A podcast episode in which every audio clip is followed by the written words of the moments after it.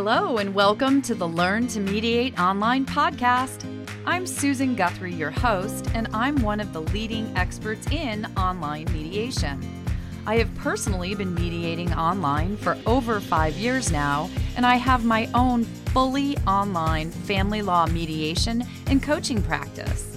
Two years ago, after so many of my colleagues reached out wanting to know how I was doing it, I created the Learn to Mediate Online training program. And to date, I have personally trained thousands of mediators in how to successfully conduct their mediations through an online platform. As a leading figure in the online mediation movement, I am privileged to be on the cutting edge of developments and advances in online practice. And this podcast has been created to share that information with you. So tune in each week to get the inside story on how to mediate online. I invite you to now listen to today's podcast.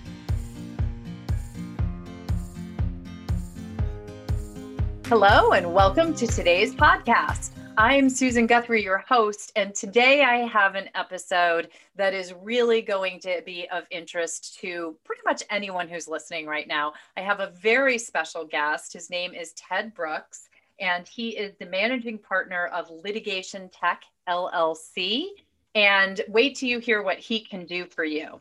Because as I hear from all of you, and as you're getting immersed in the world of technology, I can't tell you how many times people have said to me, Well, can't you just come and help us do this in person, Susan, or beam in remotely and, and be our back end? And I'm like, well, that's not what I do. But let me tell you, that is what Ted does. And it's not that he started doing this just in the past, what, 10 months since COVID started. Ted has been providing um, both litigation support and legal technology services to law firms for over 20 years. Um, I imagine that his uh, services have maybe evolved a bit during the past 10 months.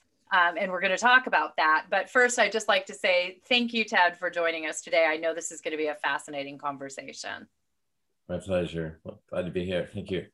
Yeah. Well, So first, I want everyone to know that I found you on LinkedIn. You know, the, the ubiquitous LinkedIn where I find a lot of my information, and I personally try to put out helpful information for professionals in our fields uh, because I know that this has been a rapid change and sometimes confusing and stressful for people.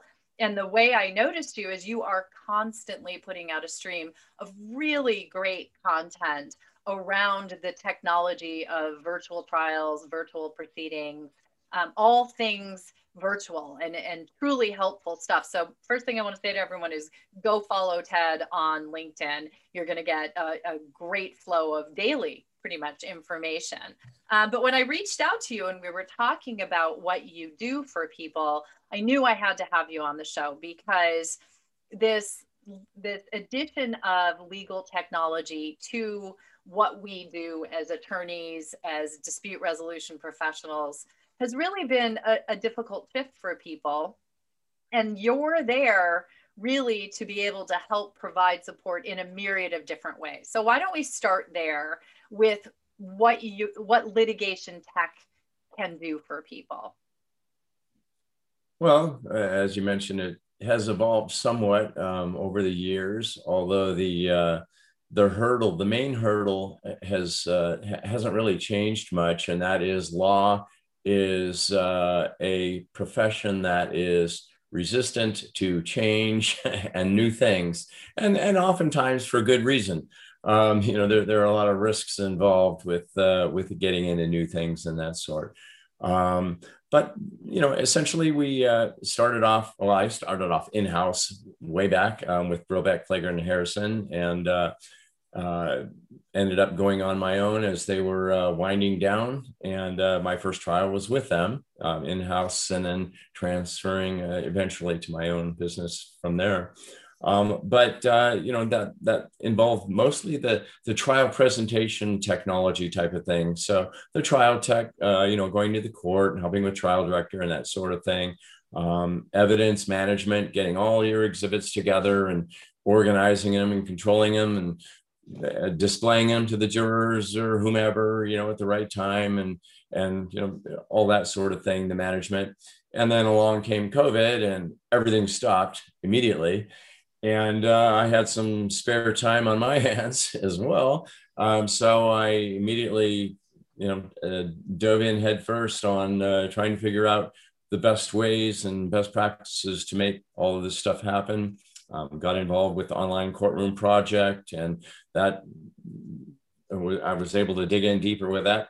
And and now uh, a large piece of our business involves um, remote litigation. Uh, you know, in addition to the you know the old school we go in the courtroom um, we're doing a little bit of that not too much yet so it's uh, kind of it's been a big learning curve for all of us yeah, well, and a successful one. I mean, you have really sort of made that shift to helping professionals virtually. So you're helping virtually and you're helping them to go through their trials, arbitrations. Um, we're going to talk about a fascinating international arbitration you were involved in. Um, and I do want to point out that some of the trials that you, large and complex litigation trials um, and high profile matters you've been involved in, you were involved in the Los Angeles Dodgers McCourt family law trial, which was, that was, I, I remember that one quite well.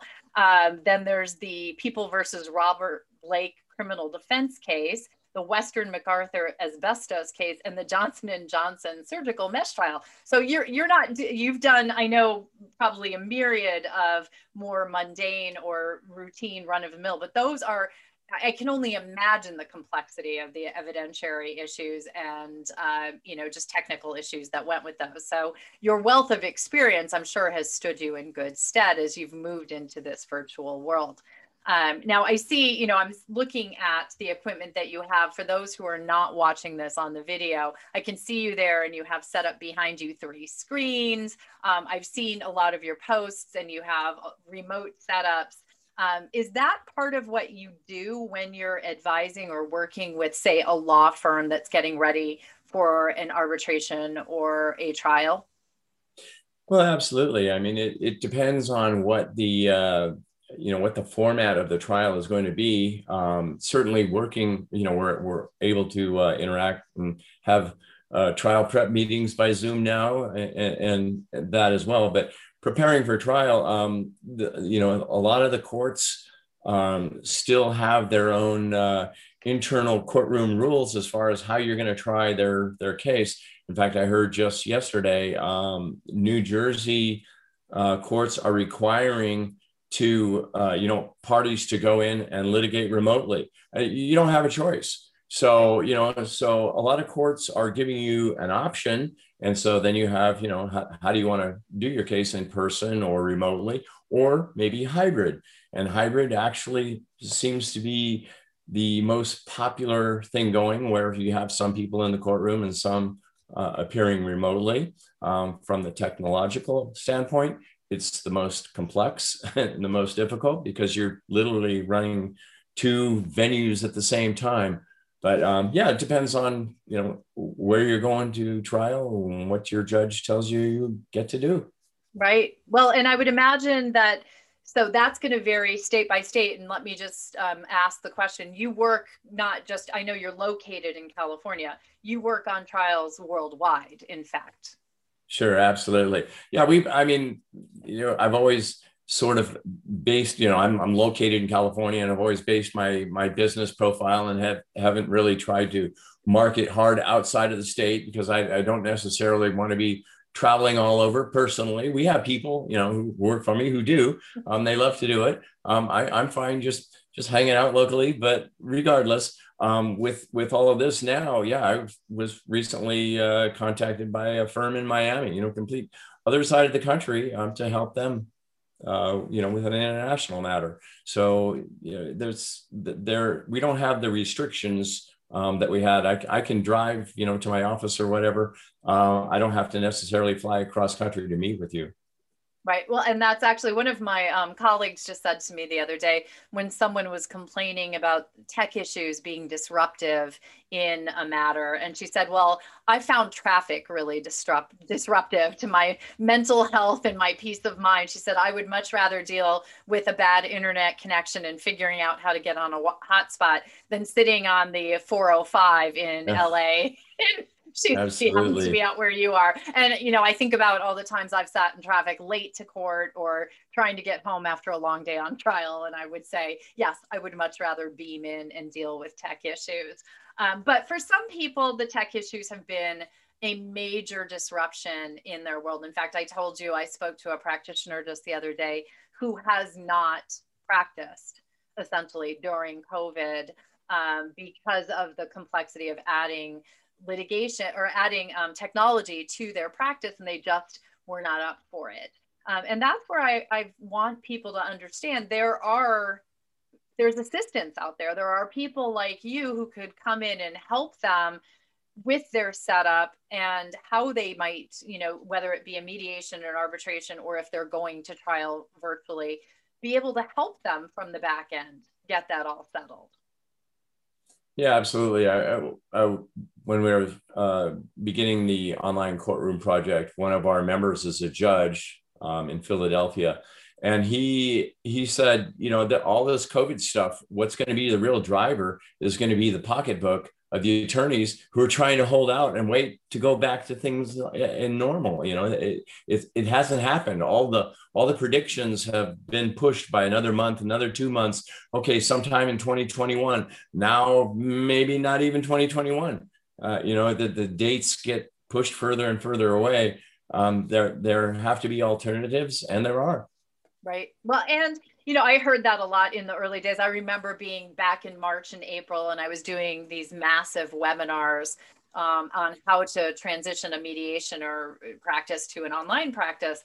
And, you know, I was getting five, 600 people at a time in those. But there would be people who would say, you know, I'm just going to wait it out. This is, you know, by by summer, and I'm talking summer of 2020, we'll be back in in our offices. And now I think people have really, you know, most of the people I will say that I talk to now, a year into this or so, uh, love being virtual. And I think that's going to be a driver as we, even as we move into the coast post COVID world. There are going to be certainly additional drivers or additional additional benefits that people have working virtually that they're going to want to keep that go way beyond social distancing. I mean, what you we were just talking about not sitting in traffic or not having to fly to Miami to work with a client or uh, you know insurance companies who aren't going to want to have to fly their adjusters around for for mediations arbitrations or trials so i do think that we're going into a new post covid world where services such as yours are going to continue and in fact grow in demand because we are now going to go into a world of what I think you just called the hybrid proceeding. Um, and I do think that we are going to see a lot more of those where you have some participants who are in person and you're going to have other participants in the same proceeding that are remote. So, can you talk a little bit about the complexity of that beyond just the idea that some people are beaming in remotely? I mean, it goes way beyond that for, from your end. Yeah. So, pre-COVID, um, you know, if we went and we went into the courtroom and tried the case before the judge and the jury, um, what we do was we would set up the courtroom and or the courtroom may have technology already there um, we would bring our laptops every day and plug them in and and uh, you know present the evidence to the jury, um, give them something to to uh, engage in visually as well as uh, just listening to uh, counsel go back and forth. Um, you know, take a look at the exhibits and and the the key points of those exhibits or testimony or what have you. And so that required uh, a level of equipment that had to be brought in. Um, you know, the sound system and the projection system, monitors for you know the witness and the on the bench, and then for counsel so they can preview an exhibit before it's been admitted. Can't show it to the jury yet. Um, right. And then if it's a high profile uh, matter, you may even have monitors feeding out to the gallery for the press and, and whomever. Um, so that that's all sort of one system um, that existed and and uh, was necessary.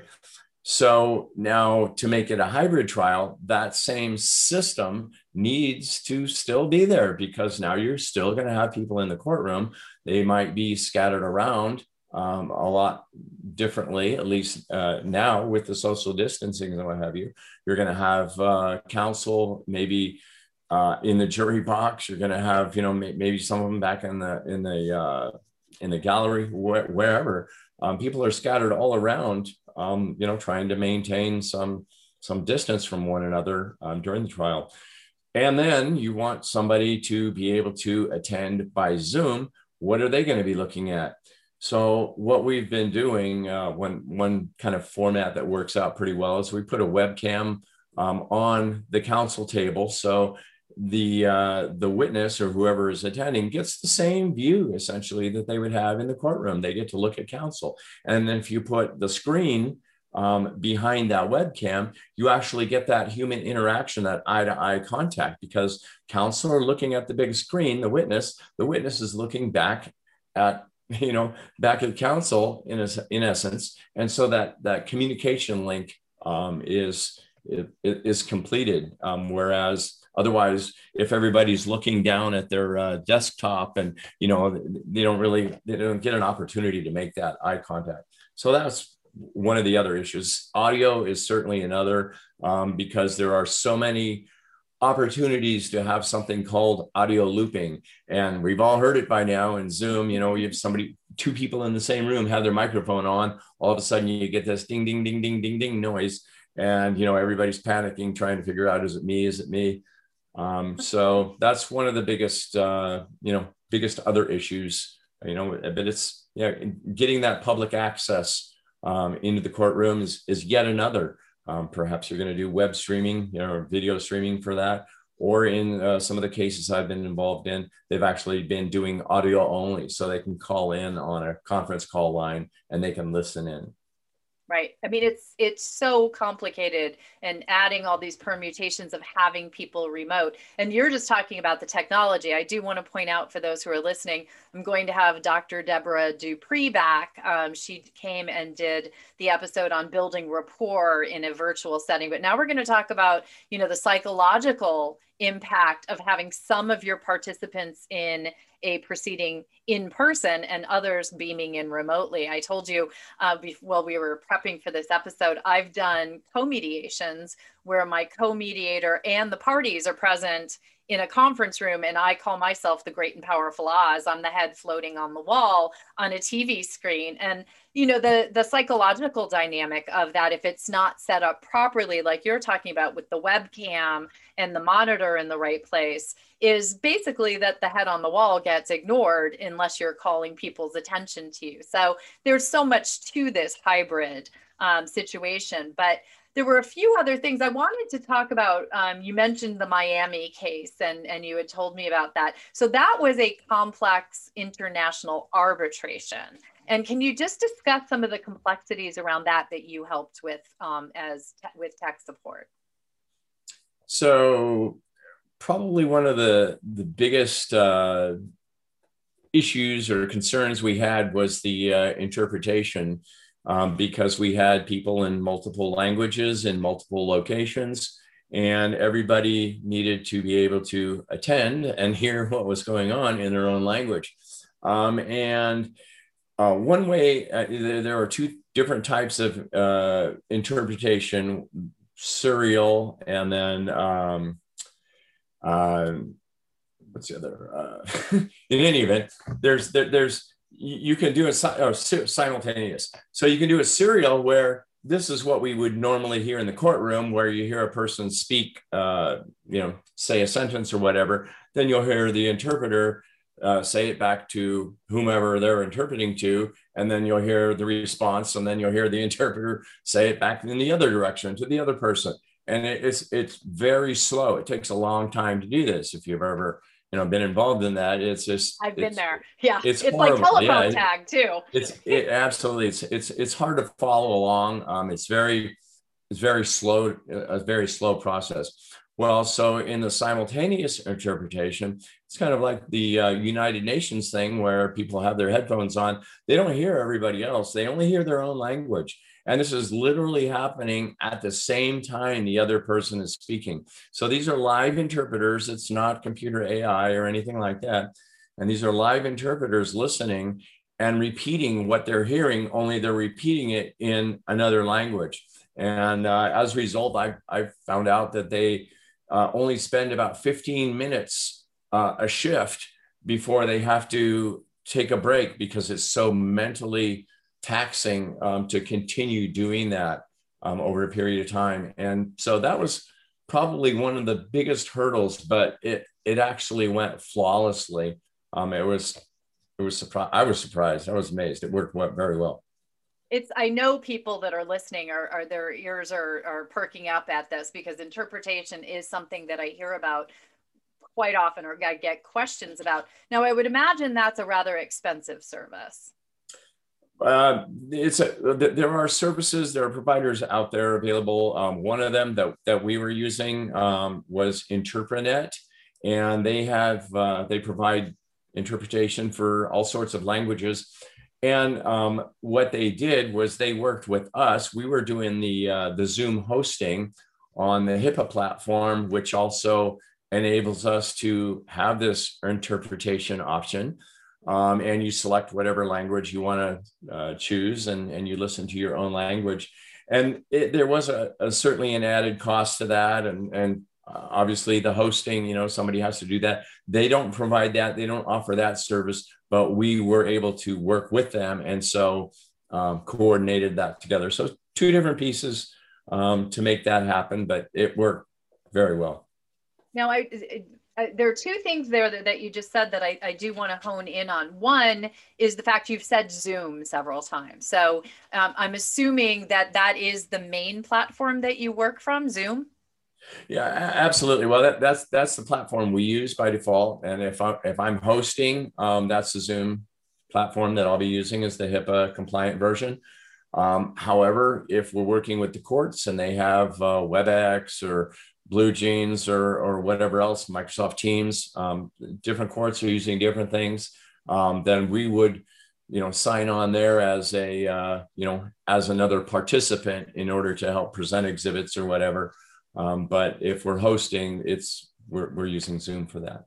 That's what I, I mean, it seems like I just ran a survey of um, the 17,000 or so people who have taken my mediation program, online mediation program. And the, I mean, it was like 98% are doing their mediations or their arbitrations on Zoom. So this falls right in line with what I, what I have found as well.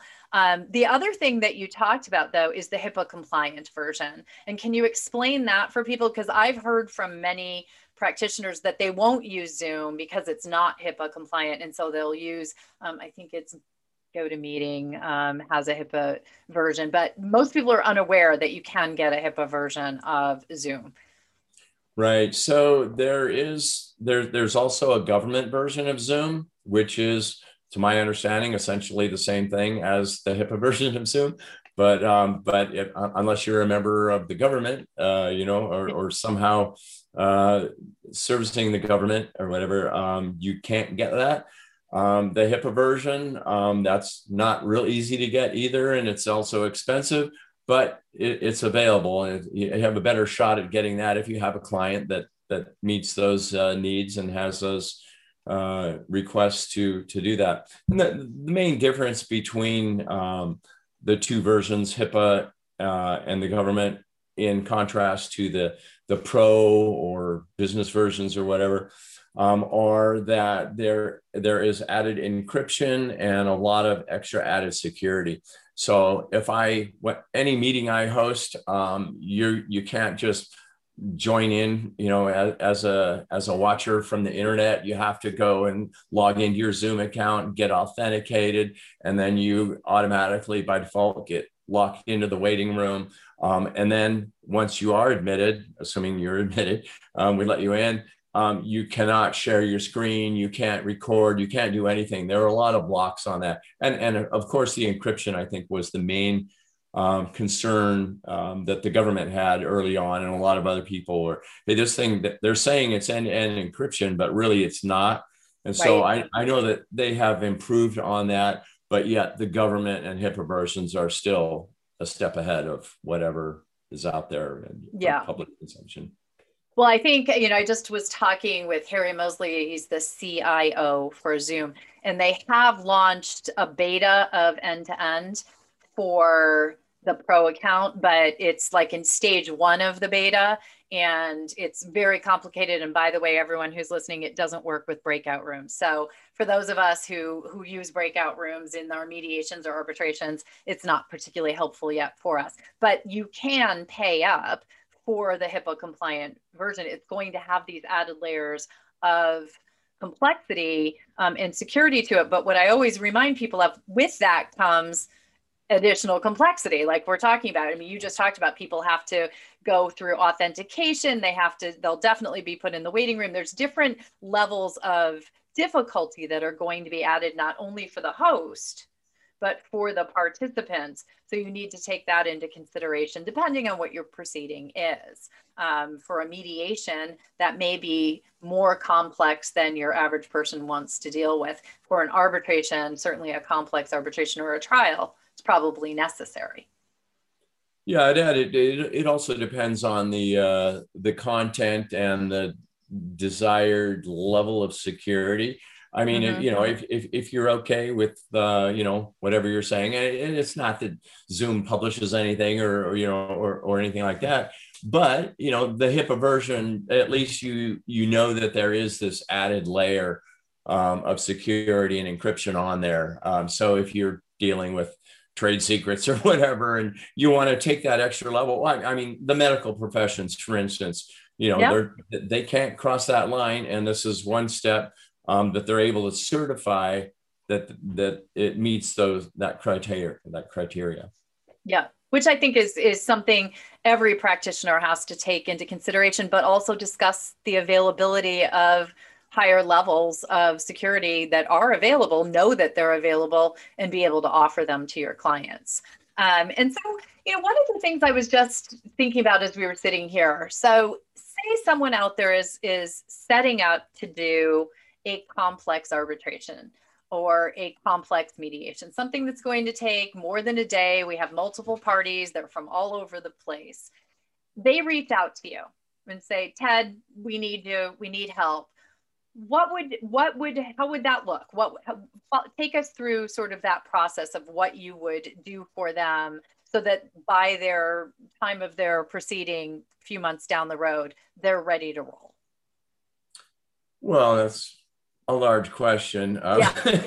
if we can break it down into simple it's sort of a simple process. Yeah so i mean I initially yeah initially um, you know uh, obviously zoom meetings are, are, are kind of nice uh, and you can kind of get to know people. I mean you know you, we used to meet in person you know sit at the conference table and and uh, talk about the case and come up with ideas and this and that. Um, that's not always an option now. Um, it still happens to some degree you know with limited uh, limited amounts but uh, in any event kind of get a handle on what the case is all about. Um, obviously run conflict checks and all that before we do get involved. But then, um, you know, from there, getting all of the uh, materials of the case, whether it's exhibits or depositions or, or that sort of thing, all added into a database that we basically take ownership and management of as we prepare for the case, uh, assisting with graphics or you know whatever else uh, might be involved in the case. And uh, potentially assisting with some mock trial or focus group sort of thing that would replicate um, the format uh, ideally that that the uh, trial is going to be in. If it's going to be completely remote, then ideally, if you're going to do a focus group, you do that remotely as well. Hybrid, the same thing. If you have that opp- uh, opportunity, although my understanding now, a lot of focus groups um, are uh, facilities are not allowing any in-person contact. So that may not even be an option right now. But then as uh, we get closer to trial, you know, basically we're helping uh, potentially rehearse things, you know, uh, opening statement or whatever, get all that stuff ready to go. And um, then the day comes and there we are. Hopefully we're all ready to, to make it happen. Ready to rumble. So, and, but a lot of what you just talked about goes back to something that I, I talk about a lot for, you know, even a basic mediation all the way up to doing trial practice virtually. You have to practice. I mean, you talked about doing focus groups, about practicing, about doing the setup, having everything ready to go you know are the, the, is that built into your process with your practitioners or with your clients that you're you're going to be helping people sort of prep for the big day to get ready to go uh, with the yeah. with the technology I, I would say yeah in theory yes in uh, reality not so much um, yeah, yeah, attorneys uh, i'm sure you're well aware are uh, generally pretty busy uh, and and uh, there are certainly uh, opportunities and, and efforts made to at least go over some of these things and see how it looks, see how they flow. Um, ideally, work with uh, some, uh, you know, some if it's going to be remote or hybrid or something, if they're appear, appearing remotely, go over some of the personal appearance kind of things. You know, check your background, you know, and your lighting and audio and all those sorts of things. Um, so yeah, it, it completely depends on the case and the team and and what have you. And and then again, I mean, I've done some for uh, you know for some folks already multiple times now, and, and we don't need to rehearse anymore. We just know what to do. I mean, once generally once uh, you know once once that rapport is is uh, established, we kind of know how each other works and and able to anticipate and and uh, minimal kind of uh, rehearsal or, or that sort of prep would be required at that point. Yeah, well, and and I think that's important, right? Because early days, if you're new to the virtual world, you're going to need a great deal more practice. I always tell people it is not a simple matter of just flipping open your laptop, logging into Zoom and go. I mean, there's there's so much more involved in being proficient in handling any type of a proceeding online. I told you I just recently logged into something, and one of the attorneys that was um, was appearing in the matter didn't know how to use screen share. And so and then didn't understand what it was when he did screen when we finally you know were able to help him share the screen he thought that was transmitting the document to us so that we now had it you know in there. And i was like it's not a magic portal you know we so people please do a little bit of prep time. And if you're offered the opportunity with your litigation tech support please take the time to uh, take advantage of that um, so a few things. What what do you foresee as we go forward into the post-COVID world? Um, I think I would concur with what I've been reading from a lot of judges, and and that is, um, you know, this this thing has grown legs. We're going to be, uh, you know, it, it's not going to go away. The the remote appearances um, is not just going to get flushed, uh, you know, as, as soon as uh, we can get back into the courtrooms. It's going to be a part of it, and and the courts are also finding that things like hearings and stuff, they can they can knock out uh, 20 appearances, you know, w- w- in an hour Whereas if they're in the courtroom, you know, it takes a long time. Everybody's got to move up to the desk, you know, move up to the table, lay out their exhibits or whatever they're going to argue, and you know, all that sort of thing. All all the uh, shuffling in and shuffling out. Um, so you know that definitely uh, hearings and that sort of thing. Um, it's it's it's going to stay. I mean, I have no doubt about that. Um, and then remote appearances. Um, you know, fully remote trials maybe not so much, maybe some potentially, but but remote witnesses, um, perhaps some remote counsel, uh, you know, flying, you know, your expert in from. Uh, well, uh, I'm involved in the trial right now. We have, uh, you know, one of the parties is in Spain, um, and they can't fly right now uh, if they oh, wanted to, and so they're going to be appearing remotely by Zoom. So uh, there are just a lot of things that are going to keep uh, you know stay in place i believe uh, you know with with the uh, remote appearances as we go forward. Yeah i i mean I, I just think we're in a new world as we move past this. The benefits i always tell people the benefits of working remotely or virtually um, go beyond social distancing. And some of those will it's not always going to be appropriate as you as you said um, I, I, would imagine things like jury trials in many ways uh, will be easier if we go back to in-person proceedings but there are a lot of benefits to everything that you just talked about. And overall you know in the in the things the actions that you've worked on in the cases that you've worked on during covid what's the feedback you're getting from judges from attorneys? Do they once they actually participate do they like the virtual world? That's an excellent perhaps my favorite question um, I can tell you that you know you you uh, I mean you read all the publications about attorneys who haven't done it, saying why they're not going to do it and why they don't want to do it and why they think it's a horrible idea, you know, or the webinars. I mean they're they're all saying the same thing. Like wait a minute, you know, and then uh, you ask uh, nearly any attorney who has tried it, it's like hey, it works, it works great. I'd rather you know I would much rather uh, be able to see my witness or whoever face to face rather than looking at you know 30 feet away uh, with a piece of cloth. And, and you, you can't see them you can't understand them. Um, so absolutely it, it's the feedback has been great. And and i'll, I'll add that the uh, the courts you know a lot of the courts are uh, taking on uh, the technology role themselves and and uh, facilitating and offering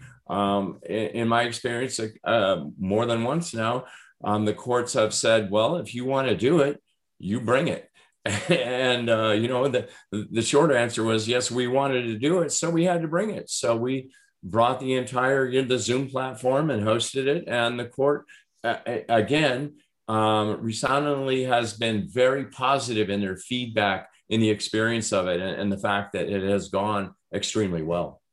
Yeah, I, it's one of my favorite aspects that um, practitioners from you know younger practitioners who are right out of law school all the way up to I've had a few people that I've helped transition their practices who are in their 90s and almost universally they love it. They have you know i did that survey recently and 100% of the participants in the survey uh, said that they plan to continue to offer services online post covid whether it be you know, the hybrid, some in person and some online, or like me, 100 just 100% virtual. I have a lot of people who have gone to 100% virtual because they've realized it gives them the opportunity to live wherever they want to they even if your my your area of, of um, licensure or practice is in say you know the snowy north and you want to be a florida you know sunbird you can go live down there and still practice in the north. So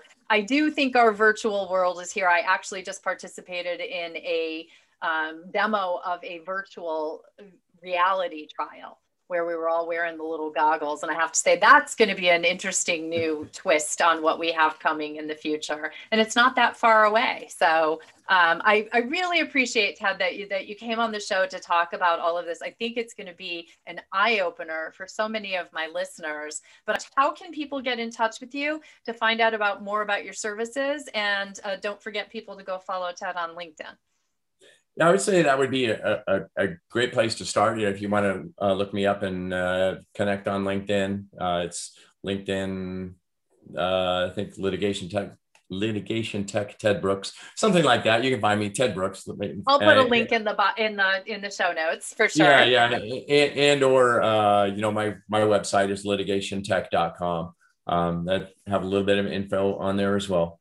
Well, Thank you so much. Again, everything will be in the show notes. I really appreciate your taking the time. We've been trying to get this scheduled for a while now. And I, I know this is going to be, especially, I can just see all the questions coming in about Interprenet. So I'll have a link to that as well in the show notes. So, Ted, thanks so much. My pleasure. Really enjoyed it. Thank you.